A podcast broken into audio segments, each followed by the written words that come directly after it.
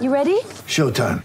On May 3rd, summer starts with The Fall Guy. Let's do it later. Let's drink a spicy margarita. Make some bad decisions. Yes. Audiences are falling in love with the most entertaining film of the year. Fall guy. Fall guy. Fall guy. That's what the poster said. See Ryan Gosling and Emily Blunt in the movie critics say exists to make you happy. Trying to make it out? Nope. Because I don't either. It's not what I'm into right now. What are you into? Talking. Yeah. The Fall Guy. Only in theaters May 3rd. Rated PG-13. Get ready for the greatest roast of all time the Roast of Tom Brady, a Netflix live event happening May 5th. Hosted by Kevin Hart, the seven time world champion gets his cleats held to the fire by famous friends and frenemies on an unforgettable night where everything is fair game. Tune in on May 5th at 5 p.m. Pacific time for the Roast of Tom Brady, live only on Netflix.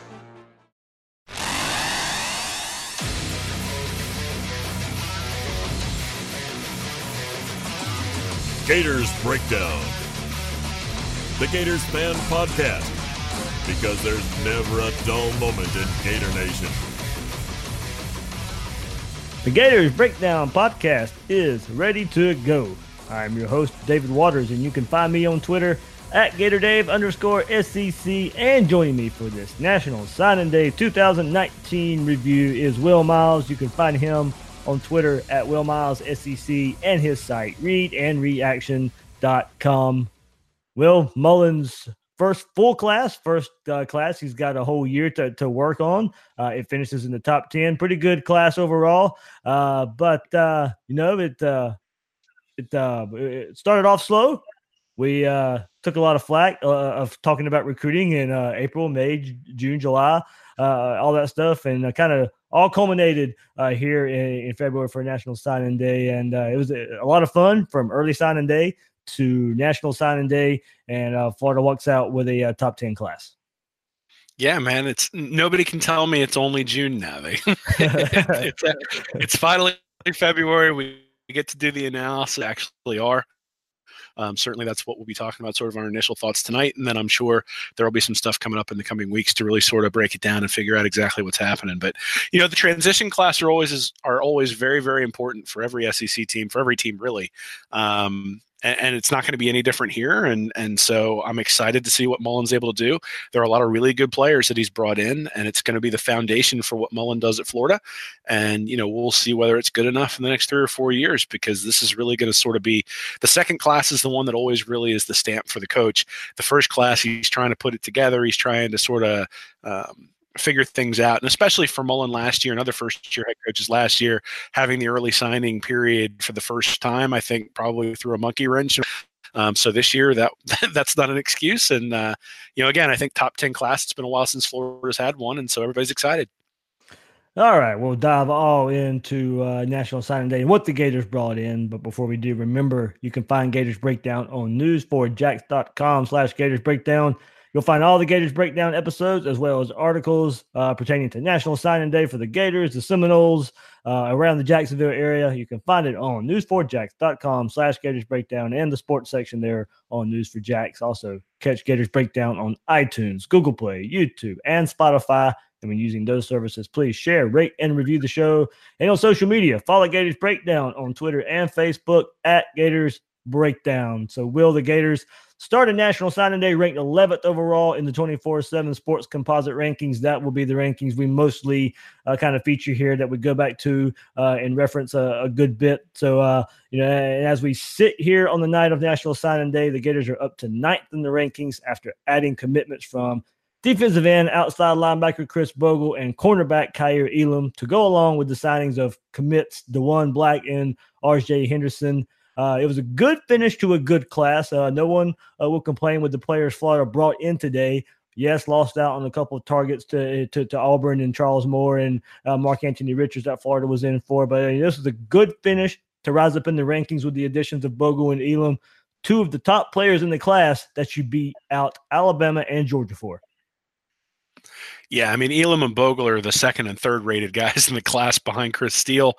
Um, certainly, you know, Mullen's had an unbelievable finish to this class here, especially when you consider signing day with Zipperer, um, Hammond and Summerall, the guys from Lakeland, and then you got R.J. Henderson flipping from Florida State, who's in that top 150 as well. So, um, you know, to be able to take Bogle away from Alabama, to be able to take Elam away from Georgia, something we talked about last week, that that was really a Florida Georgia battle, and Florida won one. And it's been a while since Florida's won a battle against Georgia. Certainly didn't win many of them when Jim McElwain was at the helm, and so um, you know, it, it's it's a big deal to bring in top 100 guys. Those guys turn into stars much more often than top 200 and then top 300.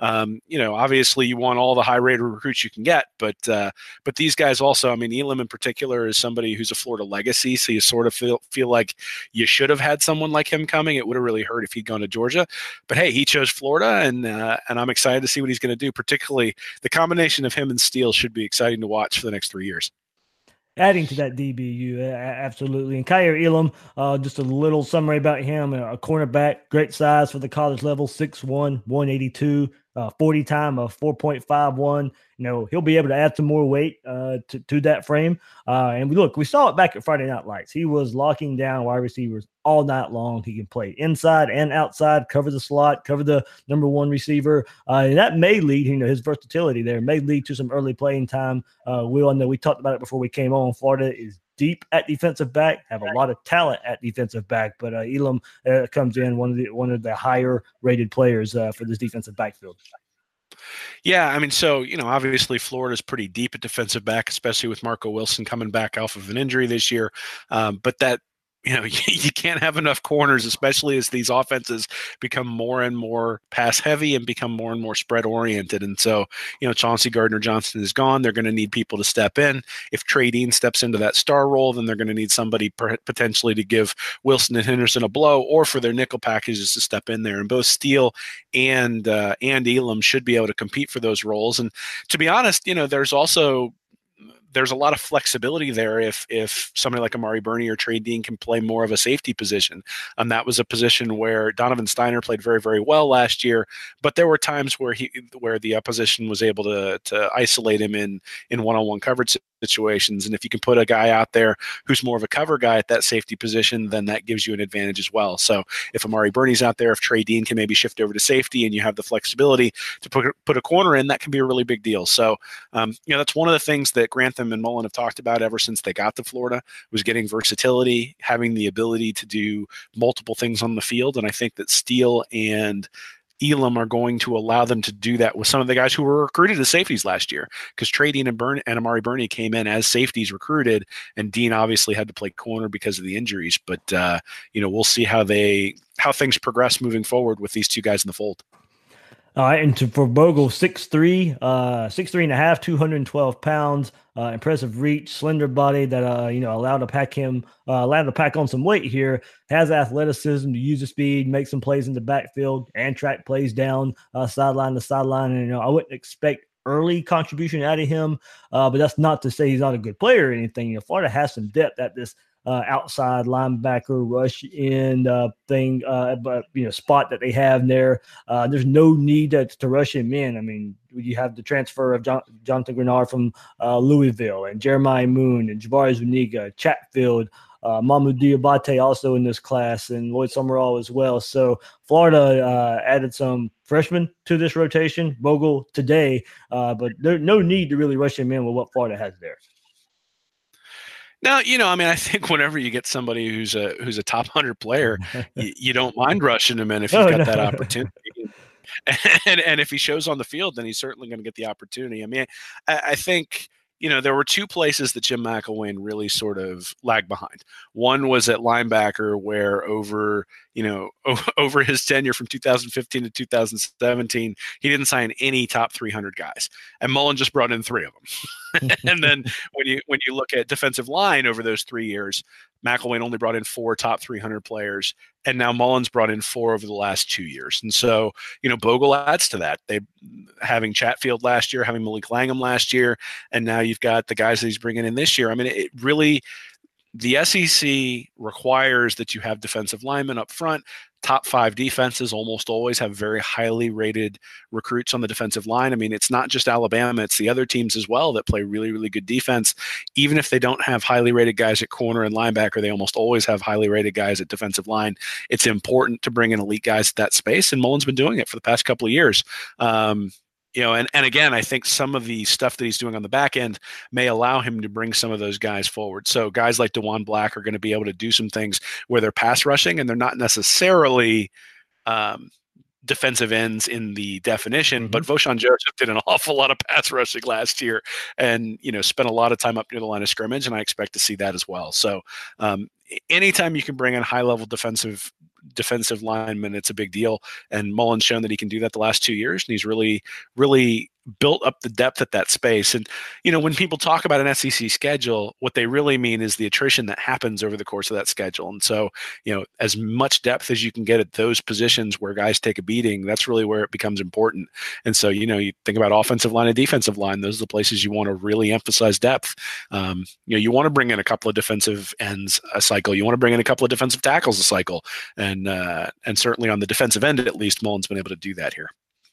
Yeah, and, I also meant to say, you know, defensive end, outside linebackers. If you also want to throw in Tyron Hopper, Diwun Black in, in, into that mix as well uh, for what Bogle will be fighting for. And then you look, you mentioned uh, Diwun Black, and we said Amari Burney's name too. You know, going back to the last cycle to this cycle, you have players like Burney and, and, and Black, and you you spoke to the versatility. I mean, I remember going back and, and watching the, the Peach Bowl, and I think even the FSU game as well, where Amari Burney was in the middle. He lined up at middle linebacker in certain spots. He was outside linebacker in certain spots. We know he can play back there in the secondary at safety if he needs to. So you know, Diwun Black, I see kind of that similar role. I think you can line him up whatever the situation is, whatever, whatever the scenario is. If you want him at outside linebacker, if you want him at middle linebacker, if you want to put him back at safety because he's so fast and and big, uh, there is a lot of versatility that we're seeing here with Dan Mullen and um, uh, what and uh, Todd Grantham what he's bringing in. And look, Bogle even mentioned it. Todd Grantham was huge in bringing him along,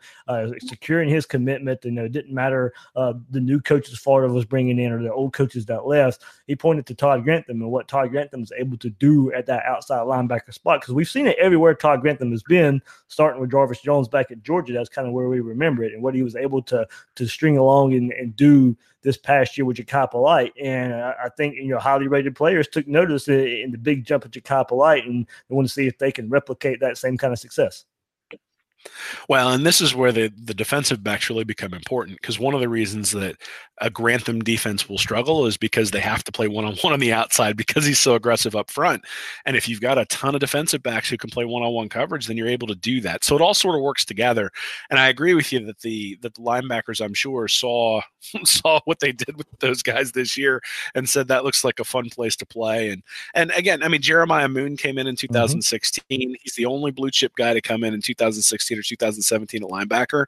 And Moon is not really a linebacker anymore. He's at a point now where he's kind of going to be in that Jachai Polite, Jabari Zuniga type of position. And so bringing in David Reese, the second David Reese last year, and then bringing in the three linebackers this year, um, I, I, think really starts to fill out that position. And if anything else, you know, you get an injury, you get somebody who, um, who, go, go back, go back to the, yeah, go back to the George game last year and what happened with the injuries. Absolutely. And, you know, we talked a little bit earlier this year that the offensive line didn't have any injuries at all last year. It was basically the same starting five.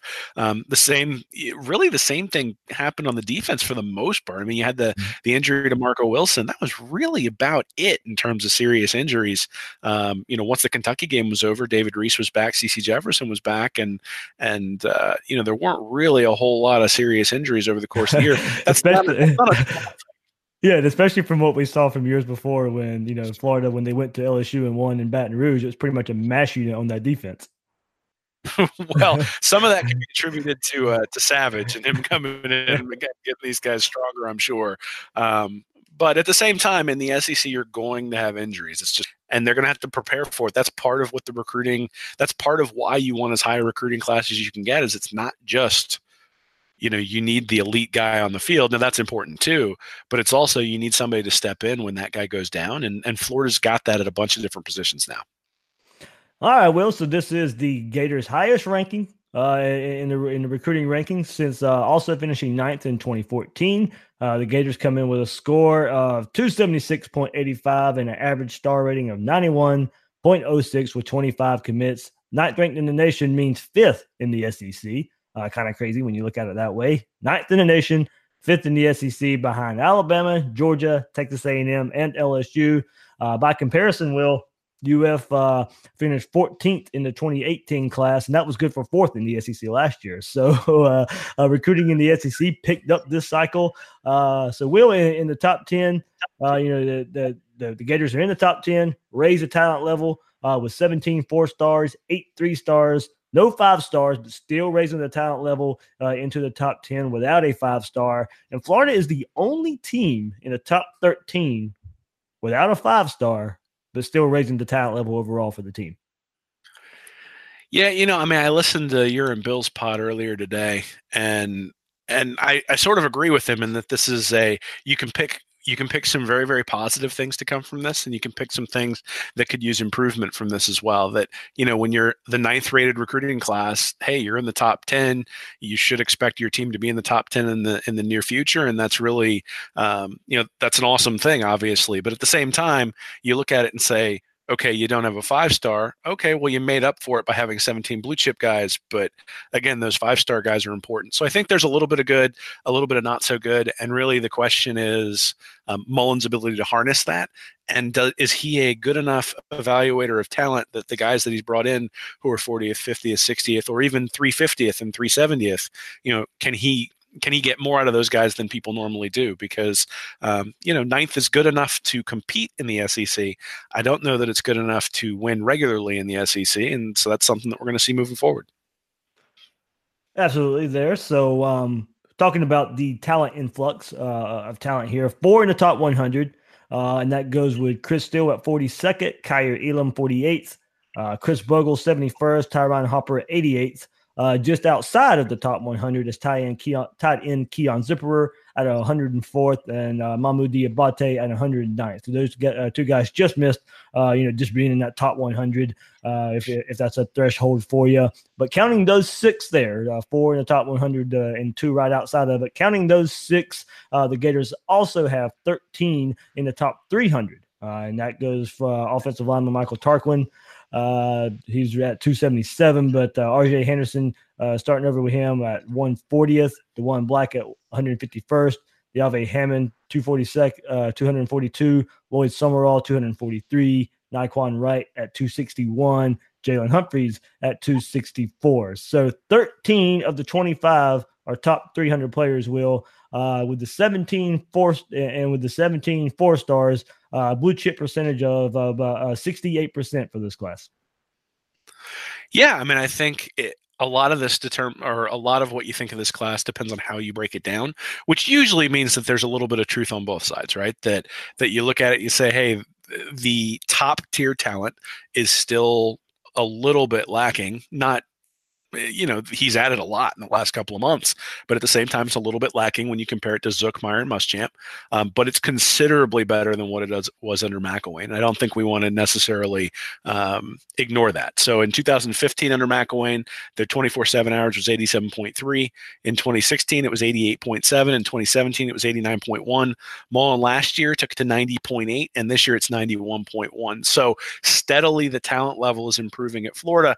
Again, you mentioned the seven 17 four stars and only eight three stars, whereas McElwain had nine four stars and 16 three stars. So really, the difference between ninth and 12th there is pretty significant in terms of number of blue chip guys. It's eight more blue chip guys that Mullen had over over McElwain. But if you break it down into top 100, top 200, or you know 1 to 100 101 to 200 and 201 to 300 well now it starts to compare a little bit more towards mcElwain so mcElwain had four top 100 guys Mullen has four top 100 guys. McElwain had three guys between 100 and 200. Mullen's got four.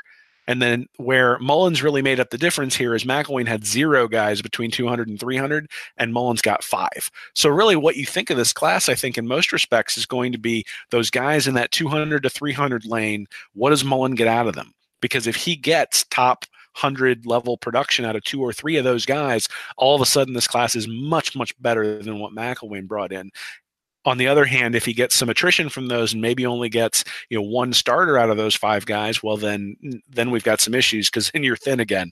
But you know you compare that to like Ron Zook, he had 12 top 100 guys in his transition class. One guy one guy who was top 200 and then two that were top 300. Meyer had nine top 100, seven between 100 and 200, and then two 200 to 300. So the top end talent of those Zook, Meyer, Muschamp second year recruiting classes was higher than this Mullen one. But this Mullen one is considerably higher than what McElwain's is just overall. And so it's really fascinating to see what's going to happen because this is a very, very deep class. It's just also a very balanced class four top 100, four top 200, and five top 300, um, as opposed to being maybe more top heavy like Zook, who was 12, 1, and 2. So um, again, it, I don't know that it's good or bad. It's just different. And it's it's not something that we've seen over in Florida in the past in terms of the spread being that way. It's been traditionally more top end talent. But, you know, again, if you think Mullen's an excellent coach and you think he's going to develop these guys, then you've got a lot of confidence that he's going to take some of these guys in that 200 to 300 range and have them overperform. And if he does, this is going to look like a really, really good class.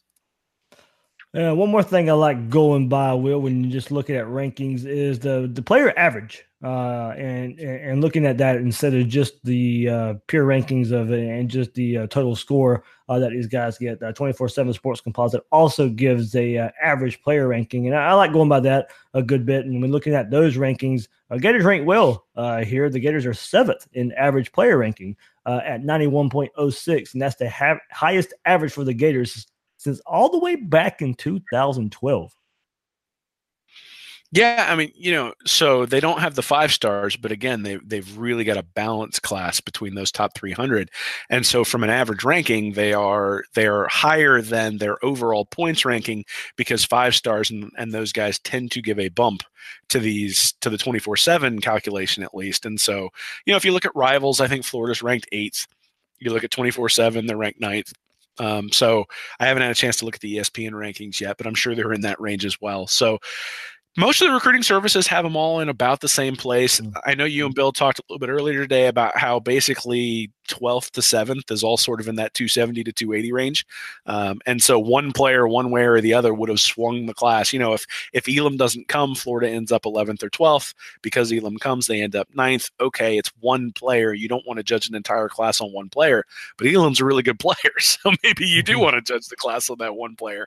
Um, you know, at the end of the day, I'm not going to get upset whether Florida's 9th or 7th or 11th. I think the bigger issue is that Alabama's first, Georgia's second, at A&M's fourth and LSU is fifth, and that's sort of where you start to get a little bit concerned just because of the conference that they're in. I mean, if you came in ranked ninth and you were in the ACC, I mean, clearly you can win a national championship with that sort of profile uh, in the ACC, but it's a little bit harder in the SEC just because you have to go through. So again, I, I don't think it's perfect but I think there's a lot of good here, and and I'm excited to see, especially because of what you said, that the average of the guys from a talent perspective actually pushes them up. So this isn't the case where the class is very very top heavy, and then they're just sort of boosting the score on the back end.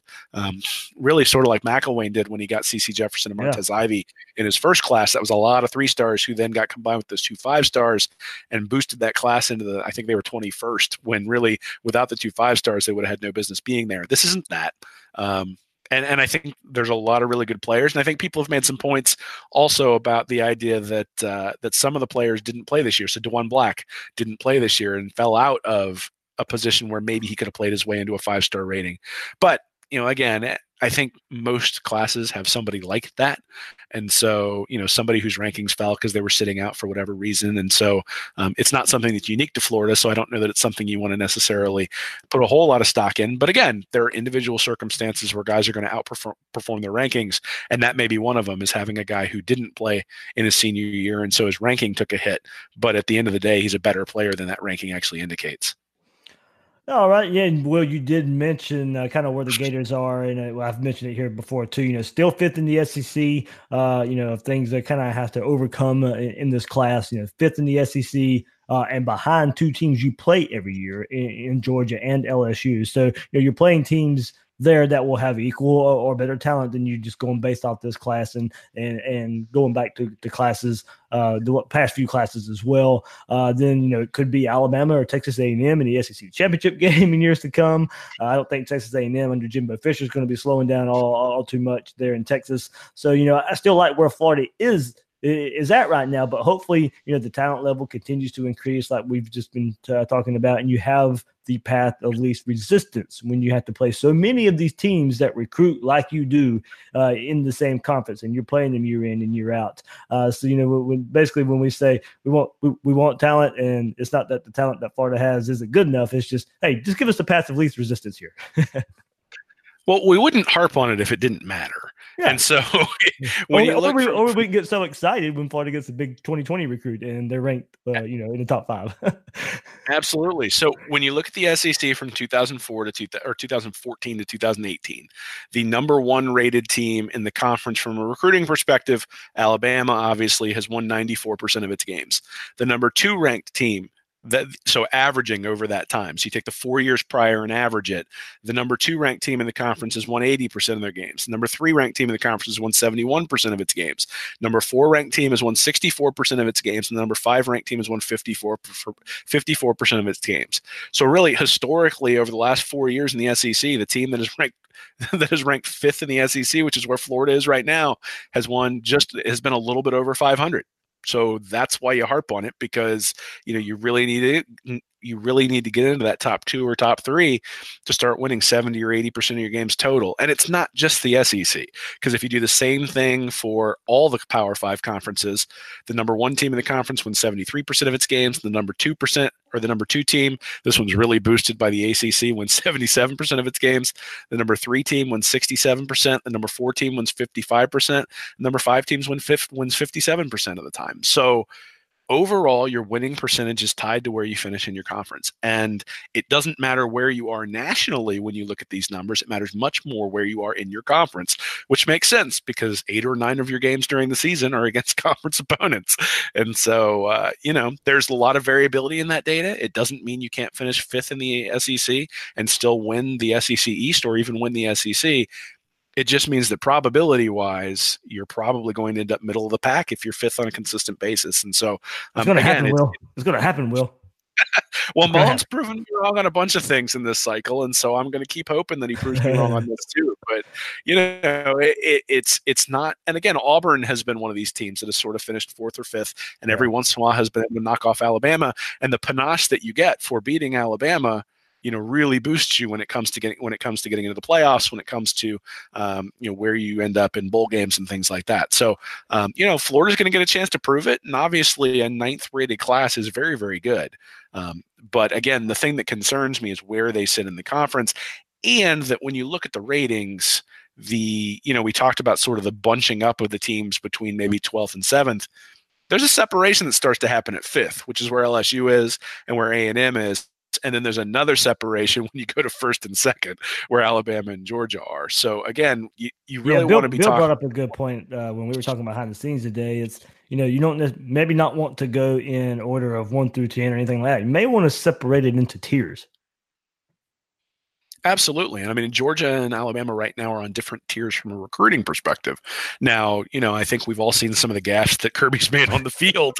And, and, and, and, and, during- and Justin, and Justin Fields uh, at quarterback depth anymore. So Well, sure, and and you know we also saw um, some of those things he did against Florida last year. You know, with some of the goal line stands and the play calling and deciding to go for field goals when it was fourth and short, deep in the red zone. If he does that against teams that are more prepared to beat him, then Mullen's going to be able to get him on the field a couple of times just because he's going to open up the opportunity on the field. So recruiting isn't everything. We've never said that, um, but I do think that you got to look at historical trends and say, okay, where do we stand?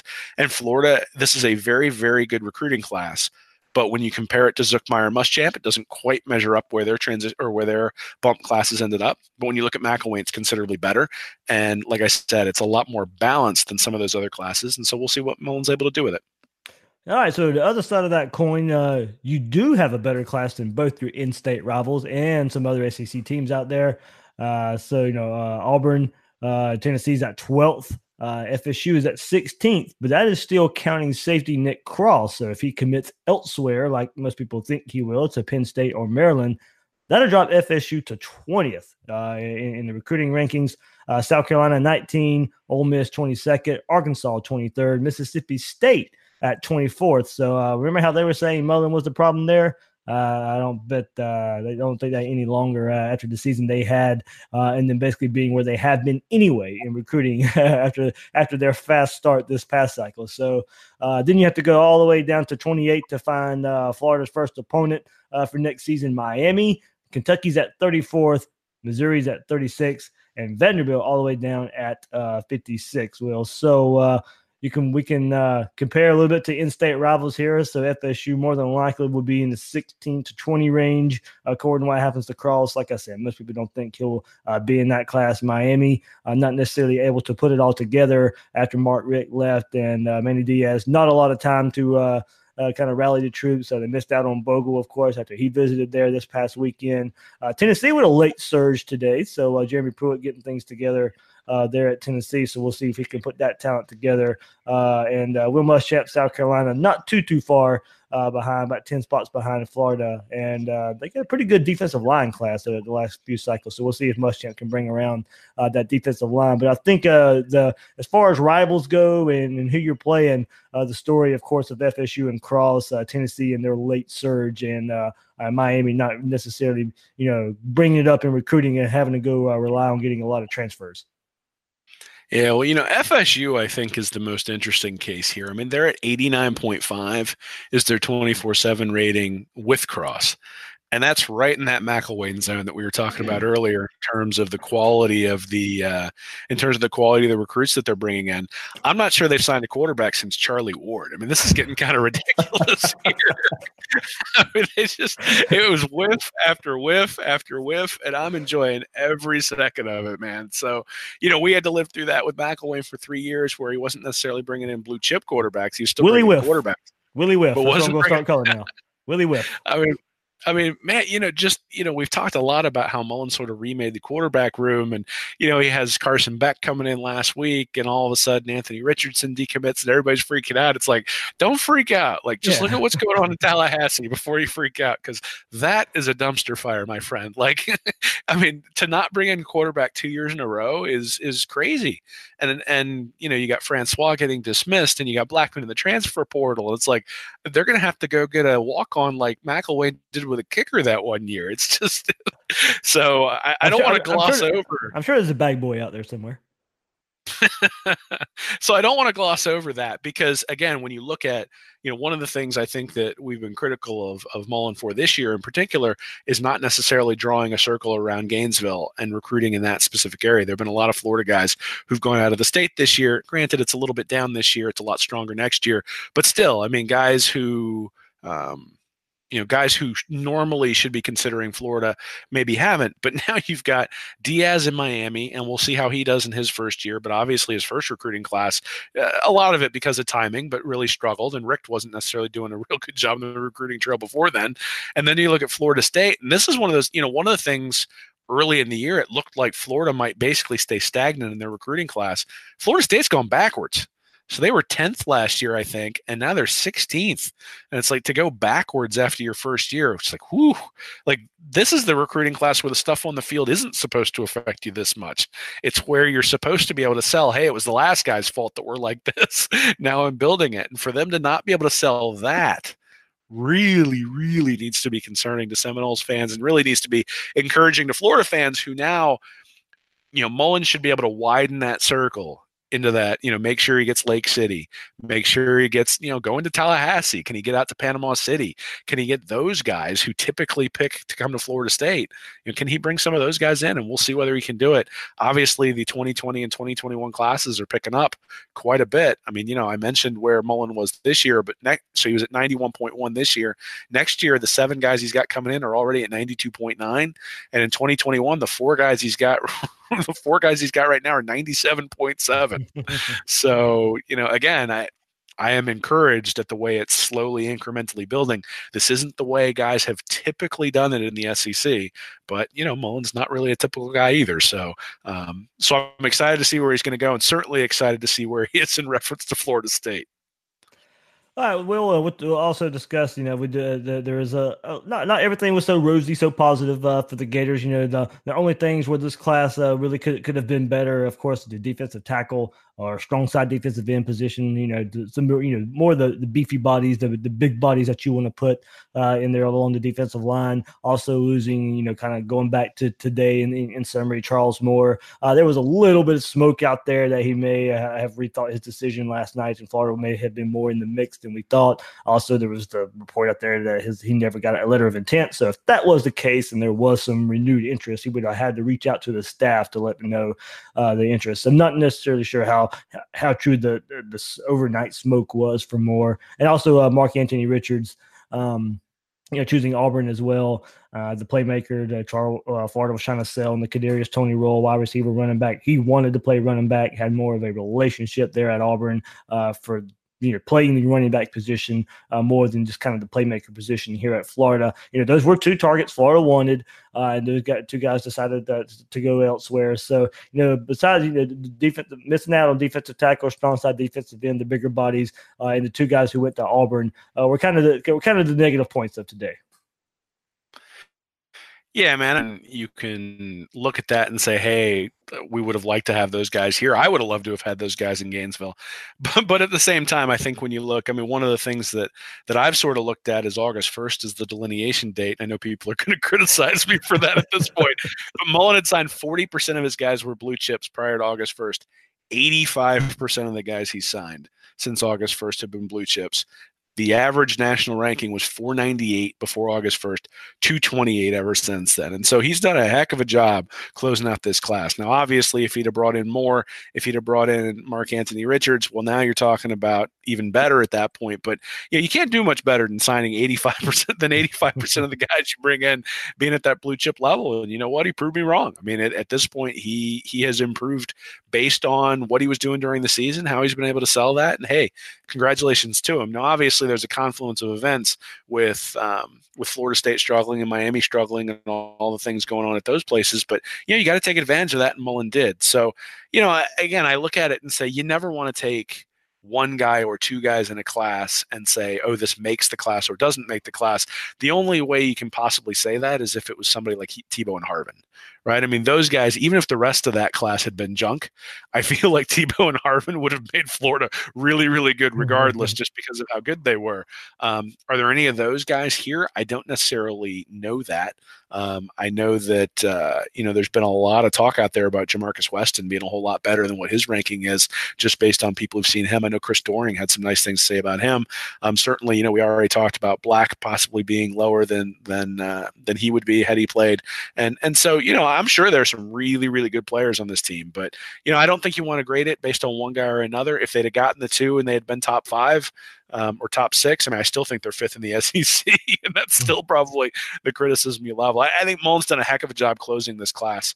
Um, it's one of the things that makes me encouraged about where the 2020 class is, is that he won't have to close like this in order to have a really, really good class next year. I mean, one of the things is the slow start this year meant that he had to get these guys coming down the stretch. He's managed to do it, um, and and hey, congratulations to him. Uh, well, and uh, another thing, this kind of goes for Florida, Florida State, Miami, uh, the, the big three in the state of Florida. Uh, and it does look better that we've seen for 2020, 2021. But also, you know, this the, the top state of Florida prospects have to get those guys to stay in state. Uh, and for this class, you know, the top three are IMG kids. So take of that what what you will. Uh, number one was Nolan Smith, who ended up going to Georgia. But hey, look, Trey Sanders also at IMG uh, was that number two. You can't say Florida wasn't in that because he was an IMG kid. You know, Florida was every bit of uh, in that. I got his brother on campus, of course, lost him to Alabama. Uh, uh there's you know the the whole IMG stigma doesn't necessarily lend itself to Trey Sanders, who was very very in the in the mix for Florida to get. And then Evan Neal, uh, the third uh, ranked Florida prospect, goes to Alabama. Uh, fourth ranked Tyrique Stevenson goes to Georgia. So, you know, the top four out of the state of Florida go to Alabama and to Georgia. Uh, Frank Ladson at number five went to Clemson. Jordan Battle, number six, went to Alabama. You have to get to the seventh ranked player in the state, uh, Kaiir Elam, who ends up going to Florida. Uh, the eighth ranked player in the state, Akeem Dent, uh, chose FSU. Uh, ninth ranked player in the state, Jeremiah Payton, goes to Miami. So it took for the seventh ranked player in Kaiir Elam to go to Florida, eighth, FSU, ninth, Miami, uh, tenth with Khris Bogle today uh, going to Florida. So in the top 10, you know, it took till seven to get for the, the, the first spot to go to Florida. Uh, but then, you know, the 11th ranked player, uh, Ryan Davis, Georgia, 12th ranked, Auburn, 13th, Penn State, 14th, uh, Clemson. You had to go to 15th for Keon Zipper to, to go to Florida. So you notice the trend. I won't go much further, but when you, know you go back and look at the most successful recruiting classes for the for for for, for Florida and this recent trend lately of these top prospects in the state of going to Ohio State, going to Alabama, going to Georgia, going to Clemson, something that's going to have to stop. And it looks like it's on the right the the, the right way now for the 2020 class. Uh, but looking still concentrating on this 2019 class, this was a, a, ne- another negative, not necessarily just for the Gators, uh, for all the big three in the state of Florida. Yeah, I mean, I, I guess it sort of indicates that you know the the sort of perfect storm of Florida State and Miami struggling didn't really matter because those weren't the people recruiting the top guys in Florida anyway. You know, and and recruiting has become more national. Certainly, when you look at Alabama and Georgia, it's much more southeast than it is just Georgia or Alabama. They're going to come mm-hmm. down into Florida and try to swipe guys as well. And then IMG, those guys usually have ties to other places, not just necessarily Florida. They didn't grow up there. They didn't grow up thinking they were going to be Gators. But, you know, I, I don't know that there are a lot of guys who grew up when they were 12, 13, 14 years old thinking I want to play for I want to play for Will Muschamp. Um, I don't know there are a lot of guys at 14 and 15 who were thinking I want to play for Jim McElwain. And so, you know, it's going to take a little while for Mullen to reverse that that attitude and reverse that sort of perception.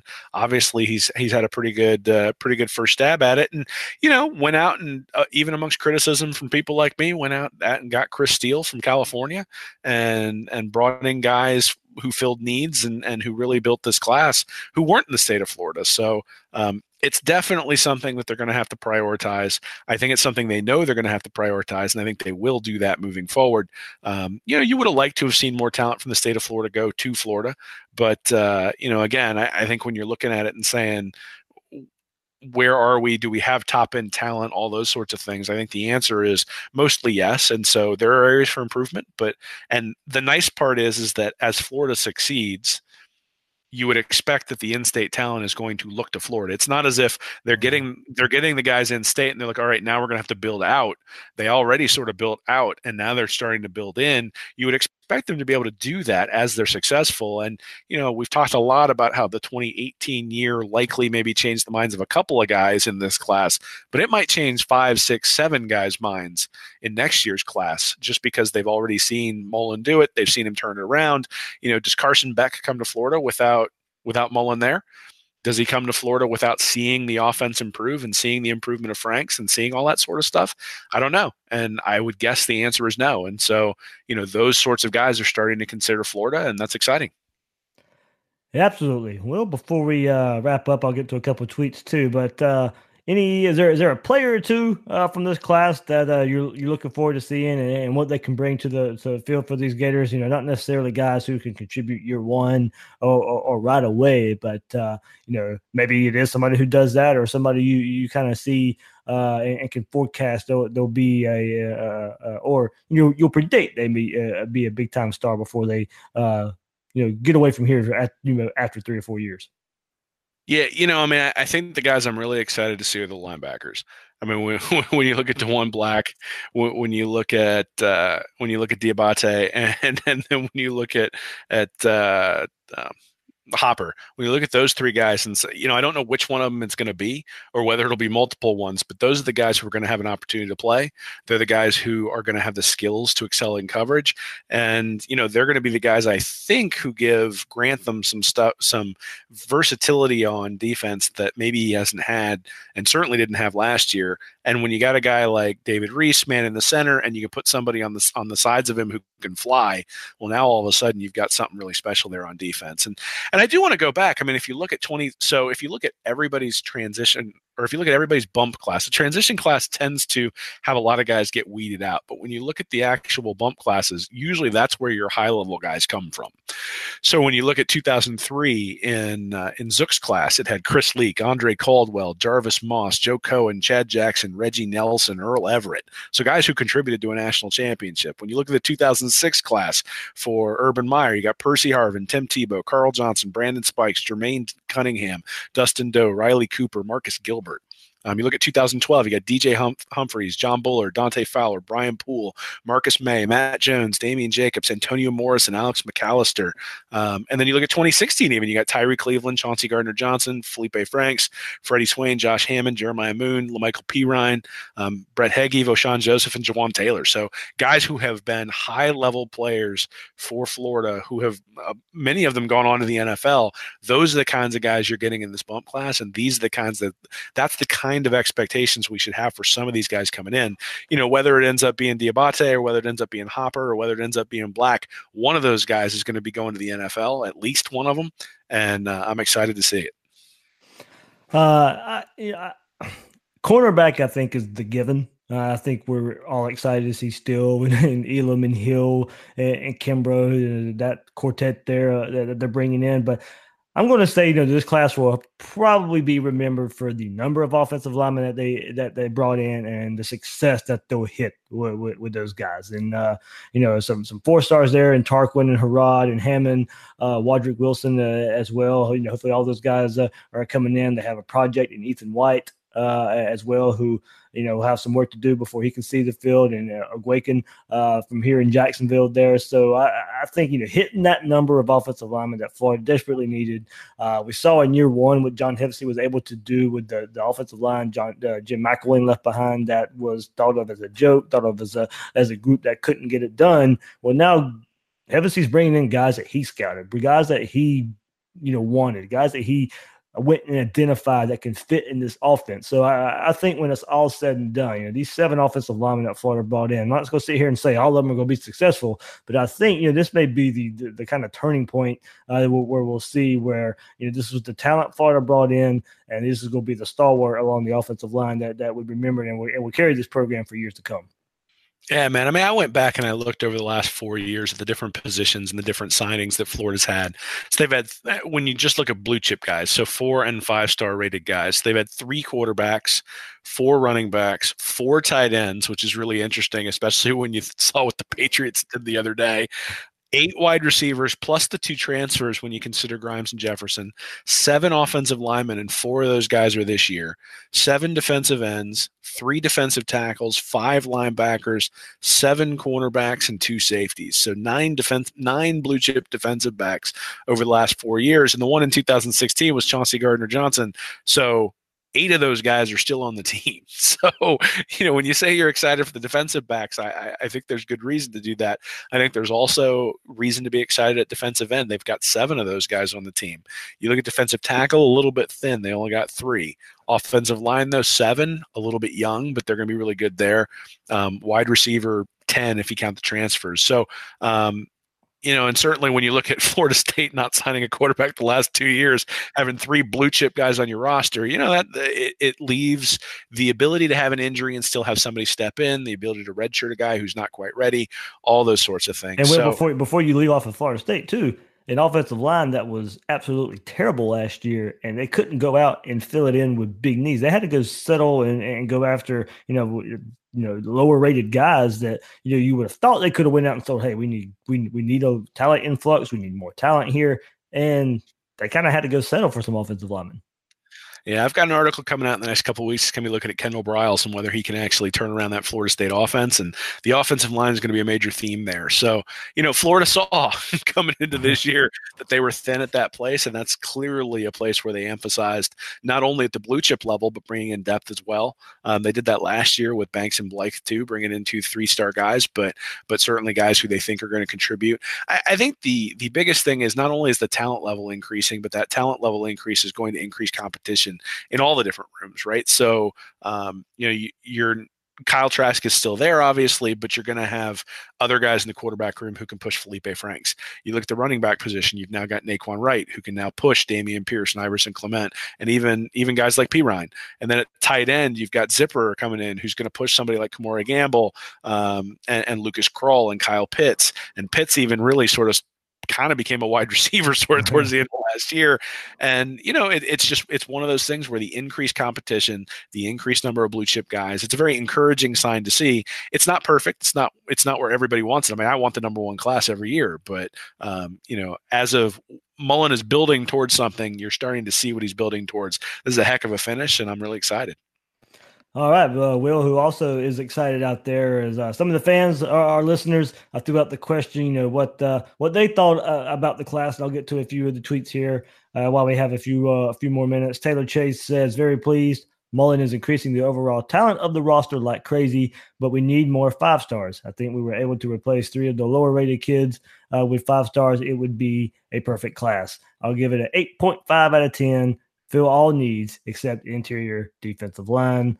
Uh, EB Payne says great class, not only a talent but uh, in need. Uh, secondary depth hurt us last year as it a lack of speed at linebacker. Did well in the state as well as key areas around the state. Uh, 17 four star players is a great haul. Not going to get caught up uh, that none didn't get a fifth star. Trivial differences. Will uh, a lot of that stuff.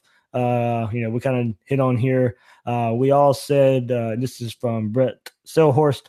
Uh, we all said going into the season we needed to see a top 10 class in the bump year. Coach Dan Mullen has done that and produced on the field. It's been 10 years since I've been this excited after year after a year on the field and re- the recruiting class. Spring game can't get here uh, soon enough. Uh, one more, Will, and I get some thoughts from uh, what you've heard here from from the fans. Uh, Ryan Hinkley says overall met needs minus the interior defensive line, solid class, but missing top end talent with only four composite top 100 kids. Pretty happy, but need 2020 and beyond to be elite if we want to consistently compete for championships. And well, I think uh, that's kind of the message we've sent. Uh, we're happy, we're happy where it's at, uh, but we kind of just know if you want to beat Alabama, you want to beat Georgia, you want to go with to Atlanta year after year after year. Uh, you know, uh, uh, this is a this is a good start that uh, has to continue the, the upper twin. Yeah, you know, Bill wrote something for Read and Reaction maybe five or six months ago where he looked at um, people who had won SEC champion or coaches who come in and won SEC championships. There are six of them who've been hired since 2005, and they saw an increase of eight. And so if you if you juxtapose it next to Mullen, there are a few things that are positive. There are a few things that aren't. So they had an average of 16.8 blue chips. Mullen's got 17. Okay, checks that box. An average co- ch- an average conference ranking of 2.3. No. Um, an average national ranking of 4.7 ninth, an average of 2.35 star recruits, None.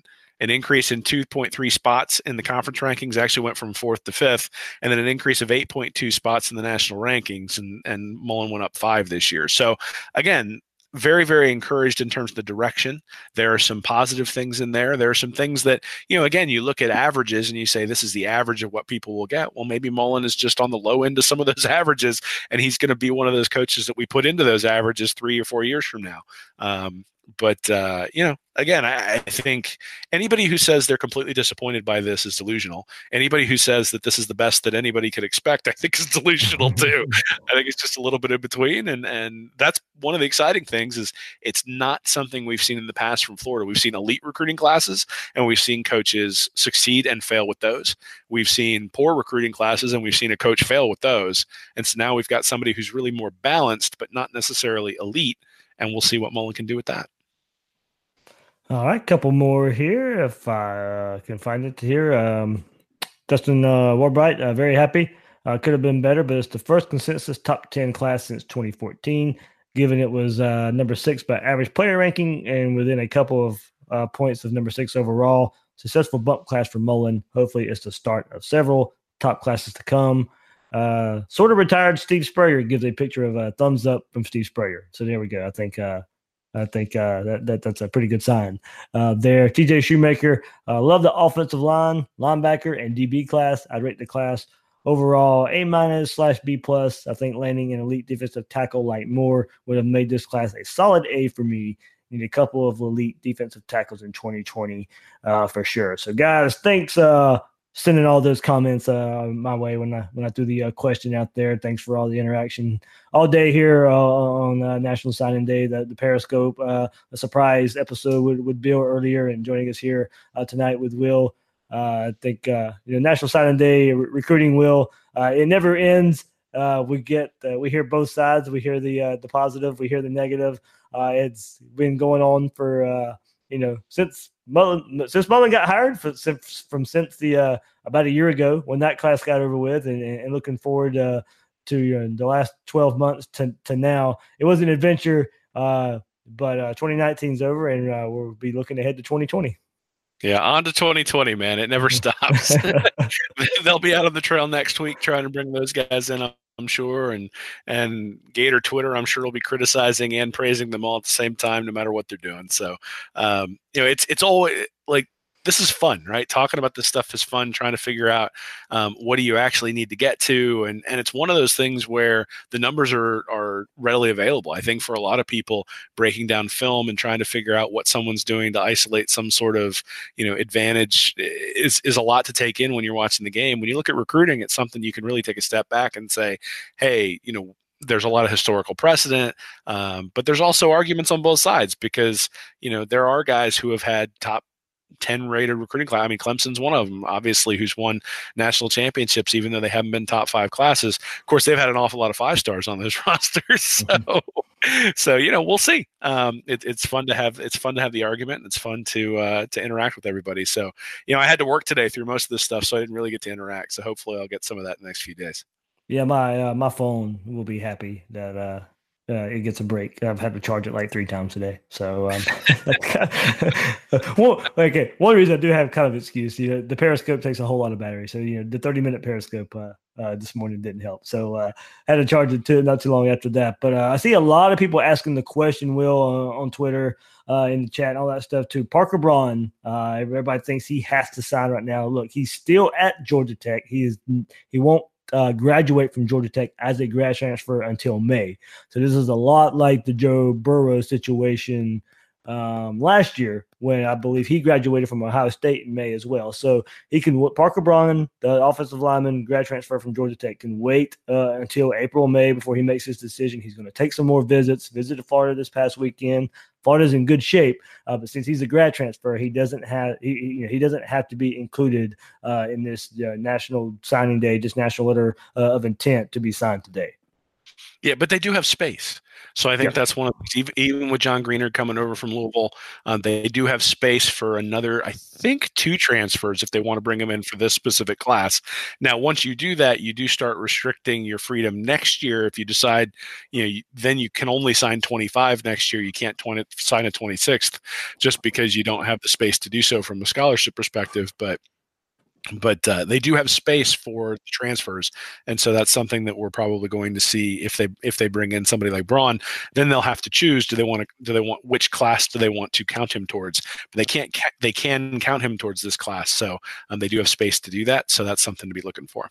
Yeah, that was a lot of people were wondering too. With uh, missing out on Moore, Mark Anthony Richards would Florida go out and reach for someone uh, to just go out there and get them? And I, I, don't think Mullen works that way. They didn't, you know, they decided not to go out there uh, and reach for someone just because uh, Mark-Antonio Richards and Moore didn't come. So more than likely, you know, they can save that uh, in some kind of way uh, for Parker Braun, and hopefully that helps with. hopefully he comes to Florida and helps with his uh, little brother as well, who's an offensive line prospect uh, uh, for the Gators. So that'll do it for this uh, National Signing Day wrap up show that we're doing here. Will, uh, good work with everything. it was a lot of work keeping up with it, especially you know the last month or so after the the bowl game got over with and the recruiting kind of took over the, the, the the last month or so. It is a um, it is a whole lot different than, than covering the game itself. yes, it very much is. Everybody certainly has an opinion, which is fun to hear. Um, it, it's uh, and things are changing too. I, you know, you mentioned Braun, the idea yeah. that the idea that nobody knew whether Burrow was transferring until he lost the job to Haskins last year. And so with players having that capability, I mean, hell, you look at Kelly Bryant leaving after four games.